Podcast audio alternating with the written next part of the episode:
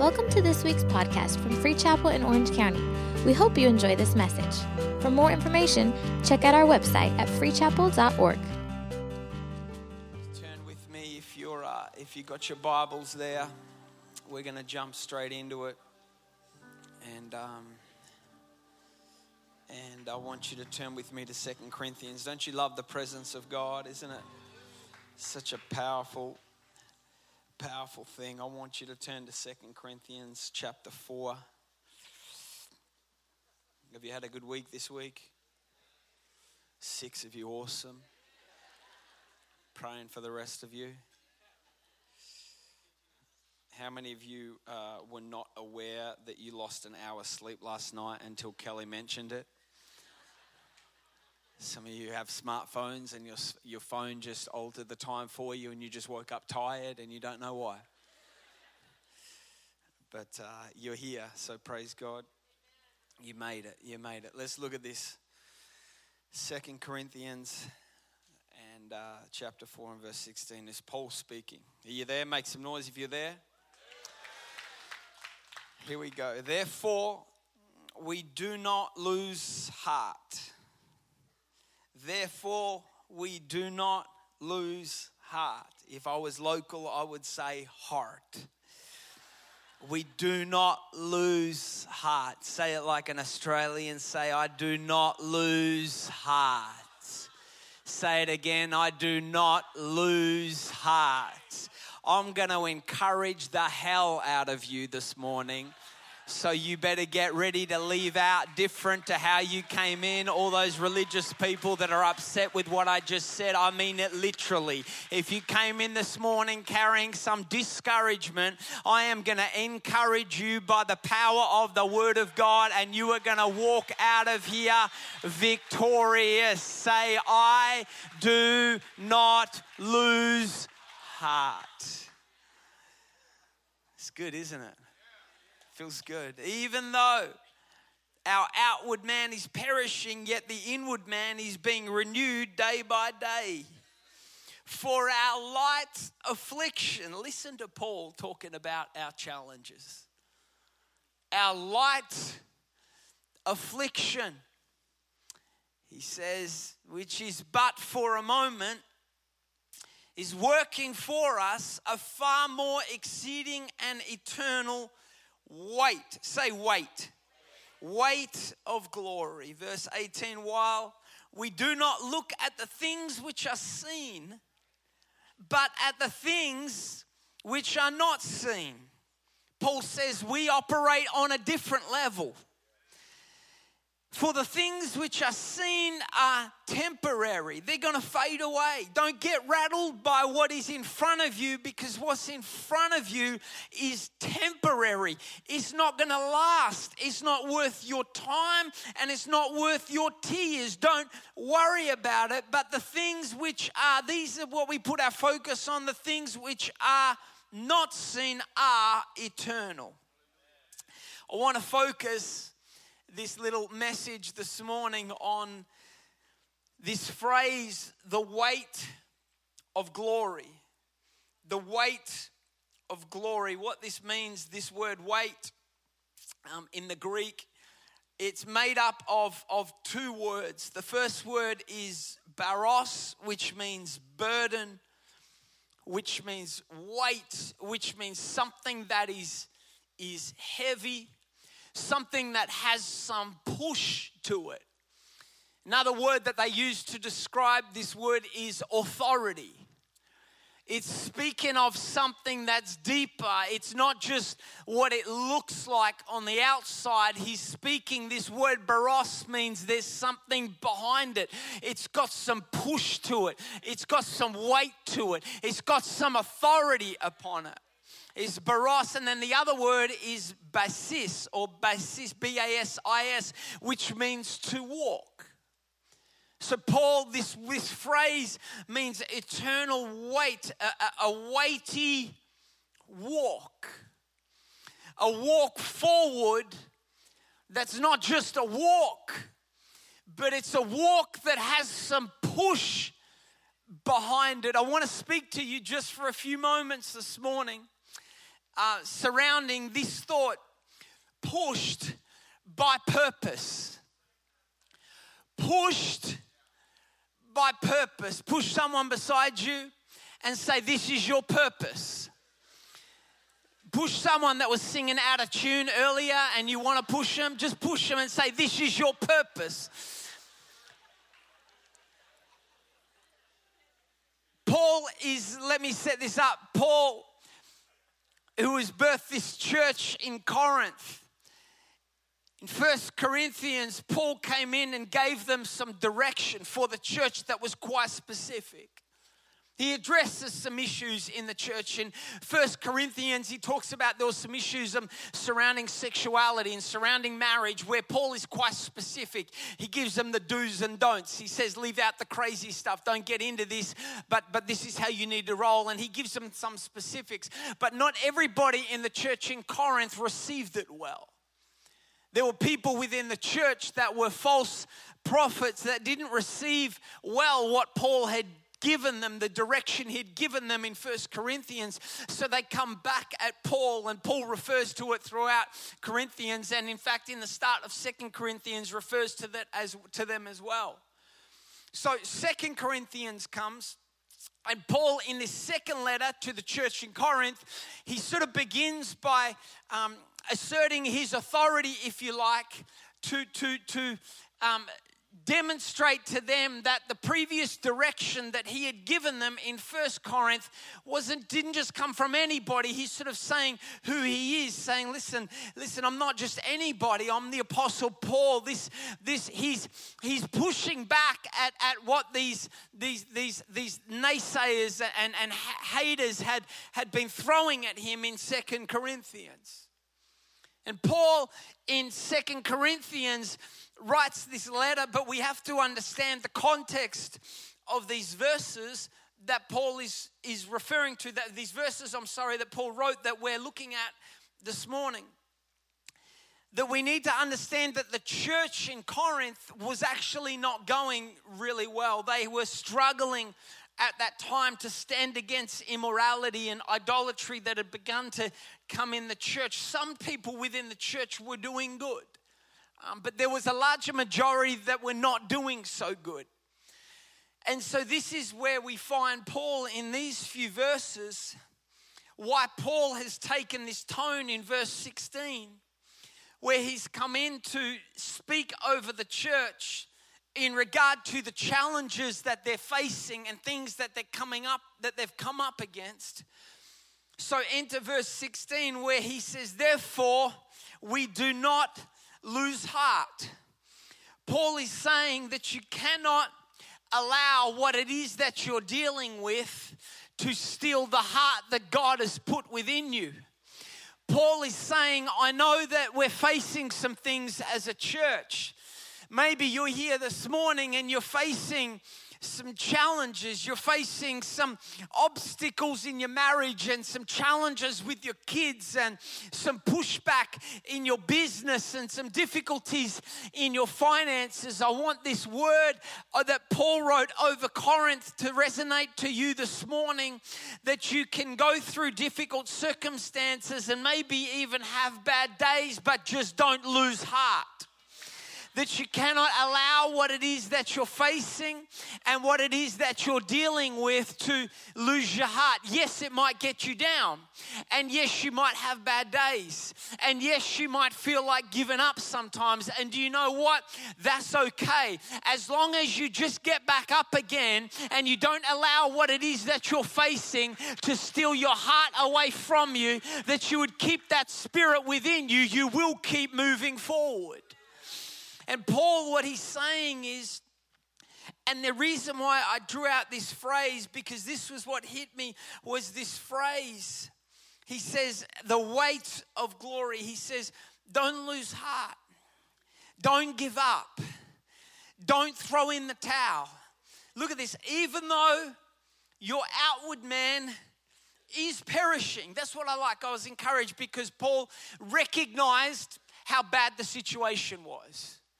Paul is essentially, he's saying, listen, you're falling apart. He says, you're a train wreck. I get Your outward man, yes, it is perishing. One of the things I think that we do sometimes as preachers and as communicators is too often I think we water down the reality of the pain that people are walking through in an attempt to try and encourage you somehow. Where I actually think it has an adverse effect. Because if you're really walking through hell, the last thing you want someone to tell you is that it's not that bad. Let's be honest. Sometimes what we're trying to do is as communicators, and, and just hear my heart, what we're trying to do is we're trying to encourage you by watering down what you're going through in an attempt to try to cause you to look at it differently, like it's not so bad and you can overcome it. But what I'm reminded of is the best way to actually encourage you is not to water down your issue and your challenge, but to magnify your God. Because if you see your issue and your challenge from a vantage point of a God that is magnified in your life, it doesn't matter how real your hell is, your God is bigger, your God is stronger. So I can acknowledge the reality of what you're facing as yes, it's bad, but your God is good. Once you give God praise, if you receive that over your life. Paul says, listen, he says it's bad. He says, you're perishing. You, it means you're dying. You, you're, you're falling apart, Paul says. But look at this, it doesn't stop there, and praise God that he doesn't stop there. He says, yet the inward man is being renewed day by day the same time that I'm falling apart in the exterior, internally, I'm being put back together. The same time, things are falling apart all around me. Internally, God's pulling things together within me. And Paul is encouraging them, saying, Listen, don't worry. He says, For this is a light affliction. It's, look at someone say it's a light affliction. Look at someone that you know is going through hell. Say it's a light affliction. If anybody, if anybody has the authority to call a difficult circumstance a light affliction, is Paul. Because this dude has been through some stuff.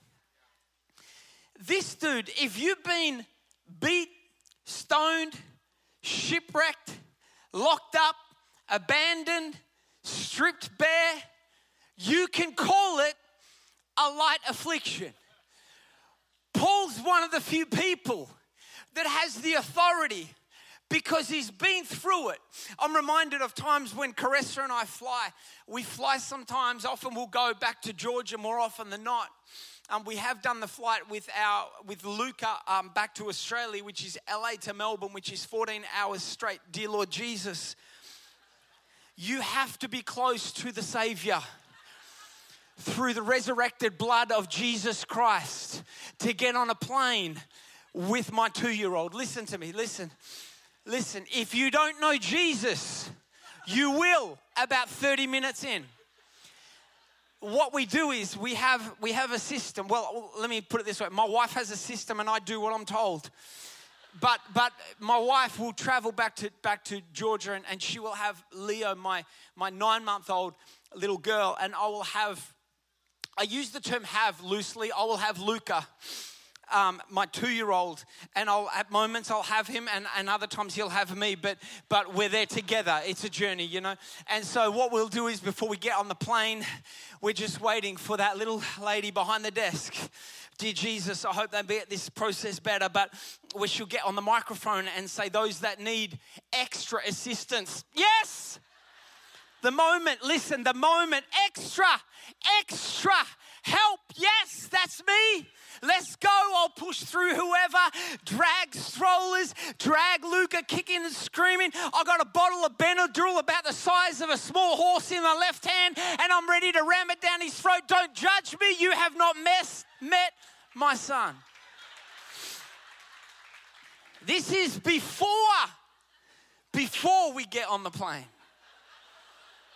Before we get on the plane.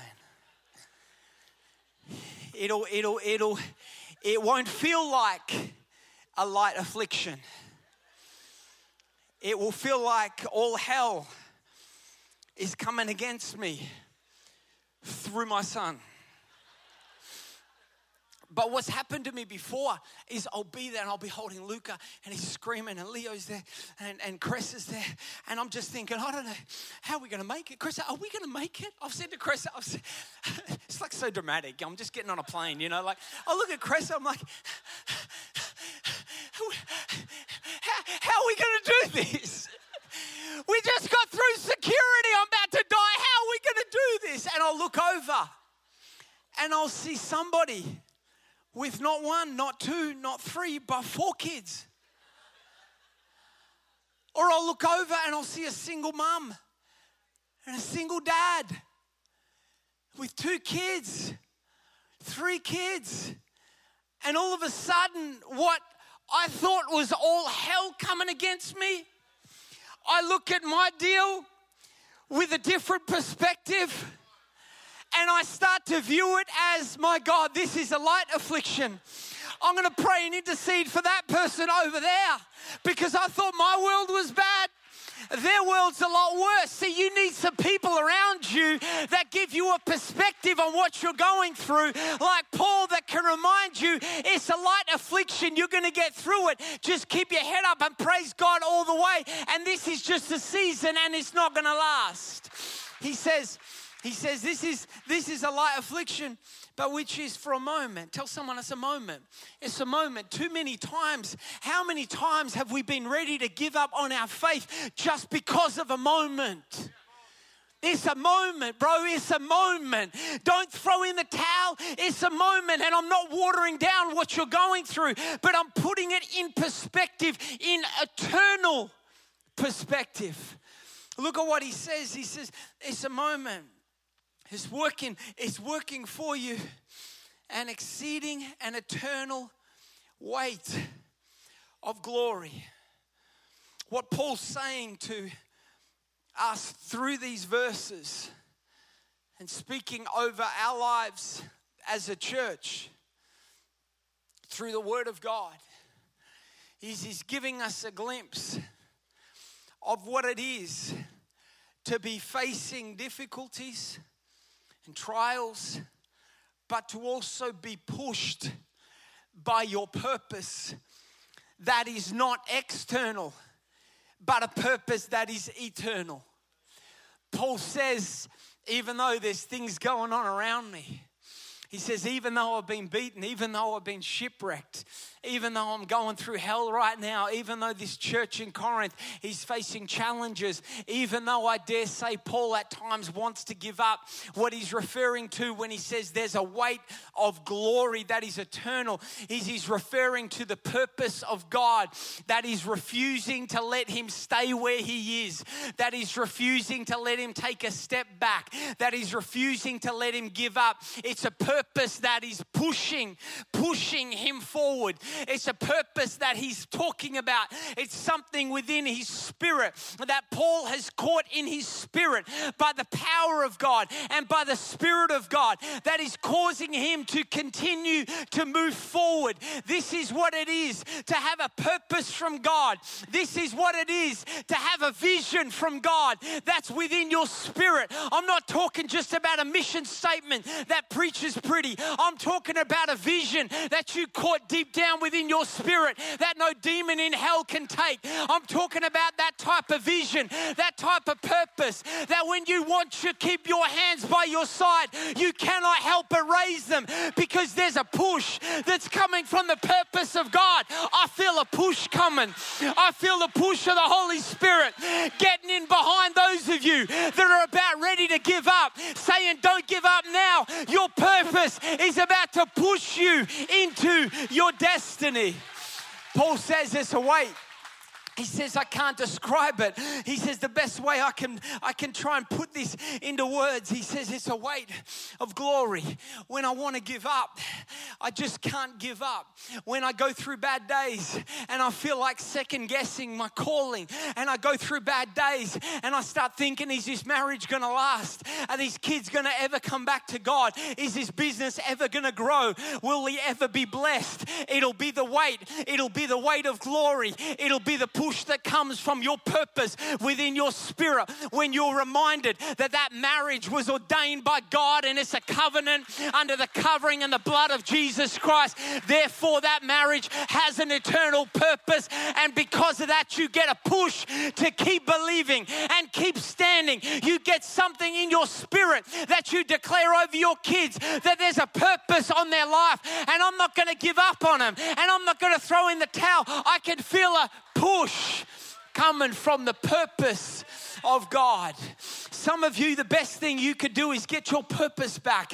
You got to let the vision come back into your spirit. You got to allow the, the God to, to pour out something in your spirit that is not taught but that's caught. When you catch it in your spirit, it'll keep pushing you when you feel like pulling back. When the enemy will try to pull you away from the things of God It'll be the purposes of God that'll push you forward that'll push you forward into your destiny. You've got to recognize that there is a God ordained purpose upon your life. You are not in that job just to exist and get a paycheck. If you do believe God's word that your steps are ordered by the Lord, then there is an eternal purpose upon you. Do not give up. Don't walk into that job dragging your feet and hanging your head. You got to lift up your head. You got to lift up your eyes and declare that I am here for a God ordained purpose and destiny, and I'm going to let that purpose push me into what God has for me in this season. I want you real quickly, I want you to write down these words. I want you to write down the word prepared. I want you to write down the word patience. And I want you to write down the word process. This is such a powerful word that Paul is writing that if we will receive over our life, it will push us into what God has for us. But I want to ask you this question when I talk about this purpose, I'm talking about a vision from God, I'm talking about a vision that gets caught in your spirit. I'm talking about that type of vision that keeps you up at night because it's stirring within you. It's that type of vision that even when things in front of you are not fitting the vision that's within you, you don't give up. Your vision speaks to your surroundings and not your surroundings to your vision. It's, it's that type of vision. It's, it's down within you, it's down deep within you, it's, it's, it's in your spirit. And I talk about it and, and we hear it and we think, yes, I want that. But I want to ask you this question Are you prepared to receive that? Are you prepared to receive that? In Habakkuk, there's a powerful verse, a few verses in regard to vision that we know so well. Is is where we get the verse um, to, to, not cast off vision. We get the verse to, to, to even when the vision, it says, write it and keep it plain. We know these verses, but I want to backtrack just for a moment before Habakkuk receives this vision from God. I want to paint this picture for you. He is the prophet of God that's come in to speak over the people of God in this moment. And they are not doing well. They have just come out of the work that Josiah did where he transformed the whole region. If you read in Second Kings in uh, chapter 22 and 23, it talks about the reformation of Josiah. King Josiah, he came in, this kid, and I say kid because that's what he was. He was a kid, and he caught something of the Spirit of God, and, and he sent priests to, to find the Word of God, and they brought the Word of God to him, and he saw the Word of God. And when he saw the Word of God, he realized that he needed to change some things in his life. And Josiah, he started, he started going throughout the land and, and upturning idols and killing off false prophets and priests. And the Bible says that he turned the whole land back to, be a, to being a people that would seek the face of God. It's a powerful story. But one of the saddest few verses in Scripture is at the end of chapter 23, where it says this of Josiah. It says, Josiah was such a great king. There was no king like him that went before him. But then listen to this all came after him. And I read those verses a long time ago, and it hit my heart and hit my spirit. And I thought, what a devastation that is. That all of the work that Josiah did, and all of the breakthrough, and all of the revival, and all of the miracles that he saw died with him. This is why there is such an urgency within us as a church not to break through, but to disciple a generation behind us to also break through. This is why you are in a church that has a heart to see the next generation come up. That's why we're going to be starting in August, Free Chapel College, that will be operating out of this house. That's why we launched tonight our 5 p.m. teenage service, because we have to understand that the Great Commission calls us to to make disciples. What good is it? What good is it if I'm hungry for the word, but I don't teach my kids to come up and be hungry for the word? This is what you're in. This is the type of church that you're a part of. That we have to understand that there's a mandate upon our young people to be what God has called them to be. And hear me, during their teenage years. Because there has been a lie that has gone out across the world and has infiltrated the church that we have accepted something over our teenagers that says it's in the teenage years that they're going to try drugs. It's in the teenage years they're going to try sex. It's in the teenage years that they're going to get into alcoholism. It's in the teenage years that they're going to rebel. And we as a church have accepted that. And we'll say, well, they're just teenagers. Teenagers are going to be teenagers. Not according to the Bible that I read. I don't read anywhere in the Word of God where it says teenagers are going to backslide and try everything in the world and come back broken. I believe that we need to be a church that will declare over our young people that'll be during the teenage years. They're going to catch something of the fire of God that is going to be in the teenage years, that they're going to get baptized in the Holy Spirit, that they're going to walk according to the Word of God, that they're going to have a hunger for His house and a life that desires to live according to His Word. I'm sick of this rhetoric that comes into the church where we just accept it like, well, they're teenagers. Yeah, they are teenagers. And they're crazy enough to read the word and believe it for what it is. Let's get them in the word. Let's see them saving their high schools. Let's see colleges turned around for the glory of God. I'm looking for some people that will believe and declare over our young people. And Habakkuk comes in and, and the, the, the people of God have scattered and they got disillusioned and they turned away from the things of God. And God speaks to Habakkuk and gives him this vision, but I want you to see this. I want you to see before Habakkuk receives this vision or this purpose that God has called him to declare, to bring transformation. That's what you're called to do. You're called to transform. You're called to change atmospheres. You're called to turn lives around everywhere you go. And Habakkuk, get, and Habakkuk comes in, in 2 verse 1. Look at this. He says, I will stand. This is before the purpose, before the vision has been spoken to his spirit.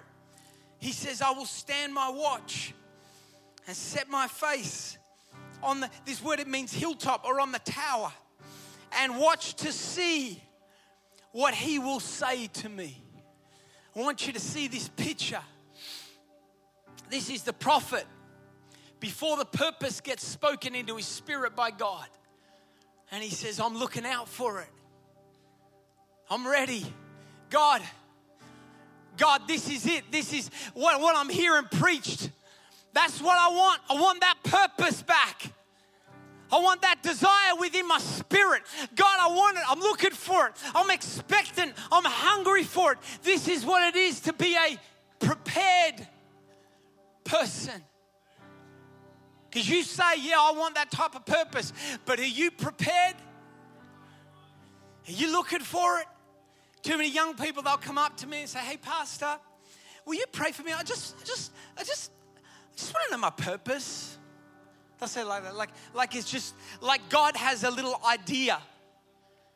You know, hey, will you, Pastor, Pastor, hey, Pastor, Pastor man, Pastor man, I just, you know, I was just thinking, I was, I was just thinking, I was just thinking, were you like, were you like, were you like, like, like, like, like,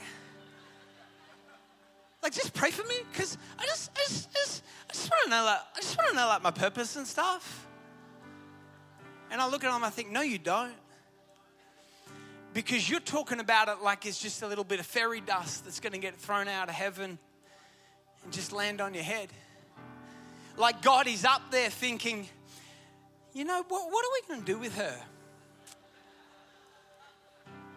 Like he's up there saying, looking at you like you've just submitted a resume to heaven to see if it's going to work. Like God's up there saying, well, I mean, look, she's she's pretty good at this. Maybe, what do you think? Maybe we could do that with her. No, that's not going to work. We did that once and she was crap. Let, us try. Um, what about, see, that, that's what we think the purpose of God is. We think it's, it's, it's some last minute idea that God comes up with in heaven on your life because you got bored and He's just trying to find something else for you to do so you can fill the time. When you forget that Jeremiah says He knew you before you were born, which means before you even came into this world, He was standing there saying, One more push, baby, and she's coming out, and I've got a purpose for it, and I've got a destiny for it, and I'm ready to pour it out. But are you? Are you prepared? Because God will not waste anything. You forget you serve a God that when He fed the 5,000, He picked up the leftovers. He will not leave anything to waste. So He will not give you a purpose that you will not steward. Are you ready? Are you waking up in the morning? Say, God, what do you got for me?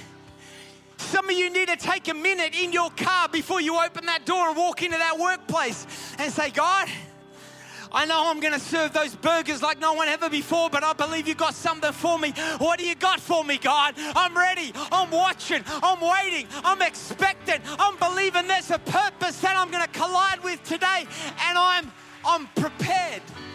I'm prepared. Are you ready? Quickly, I've got less than two minutes left. Prepared, patient. Habakkuk says this. He says, though it tarries, look at this word, wait. Wait for it. Do you know what the word wait means in the Greek? Write this down, it's, it's powerful, change your life. It means wait. Told you it was powerful. It means wait. Trust God. You getting frustrated in your purpose. Like you think that your timing is better than God's. He knows what He's doing wait. Not wait, sit back like, okay, God, make this. No, no, no. With an expectation. I haven't hit it yet. But man, if I haven't hit it yet, it means it's still on its way. And I can't wait till that bad boy gets here because I'm about to blow up. This is going to be awesome. It's an, it's an expectation It's a way and, and patience. Prepared patience. And the third word I told you write down was, was process. Process. 1 Corinthians 2 and verse 9. 9 to 11. Eye has not seen, nor ear heard, nor have entered into the heart of man the things which God has prepared for those who love him. Look at this. But God has revealed them to us through his Spirit. For the Spirit searches all things, yes, the deep things of God. This is speaking of a process. We, we talk about purpose. It's not just a gift that's received in a moment, it's revealed through a process. It's a process. Are you, are you committed to the process of your purpose? Some of you checked out of the process because it took a left turn when you thought it was going to go right and you're not operating in your purpose. But if you would commit to the process, you will collide with your purpose. And if you continue to walk out the process faithfully, you will step into what God has for you. But you've got to be committed to the process. Because we hear this and we get amped, we get pumped, and we're like, yeah, yeah, I want purpose. Give me a P. Give it. I'm not going to go through the whole thing, but. And we get excited and we cheer for it. And if I was to say, God's going to give you purpose, run down the front and get it, man, we would flow, wouldn't we? Bro, I'd be down here too. Come on, let's get it and let's walk out of here with it. Until we find out that the way it's not just given, but it's revealed through a process. And we say things like, hey, if you want to walk in what God has for you, get in a small group. Whoa, hey, hey. Don't want no one in my business. Maybe you need someone in your business because maybe your business is funkier than you're making out on a Sunday. And maybe the best thing to grow you is to get the right person accountable in your life to deal with your business that you keep covering up and keep wondering why you're not walking in your purpose that God has for you because you will not commit to the process. Come back next week, I'll be a lot nicer. Prepared, patient and process. There is more happening in the process than you realize. There's more in the process than you realize. Right across this room, we're out of time. Stand to our feet. I don't want anyone to leave. I want we're okay for time. You'll still get lunch, I promise.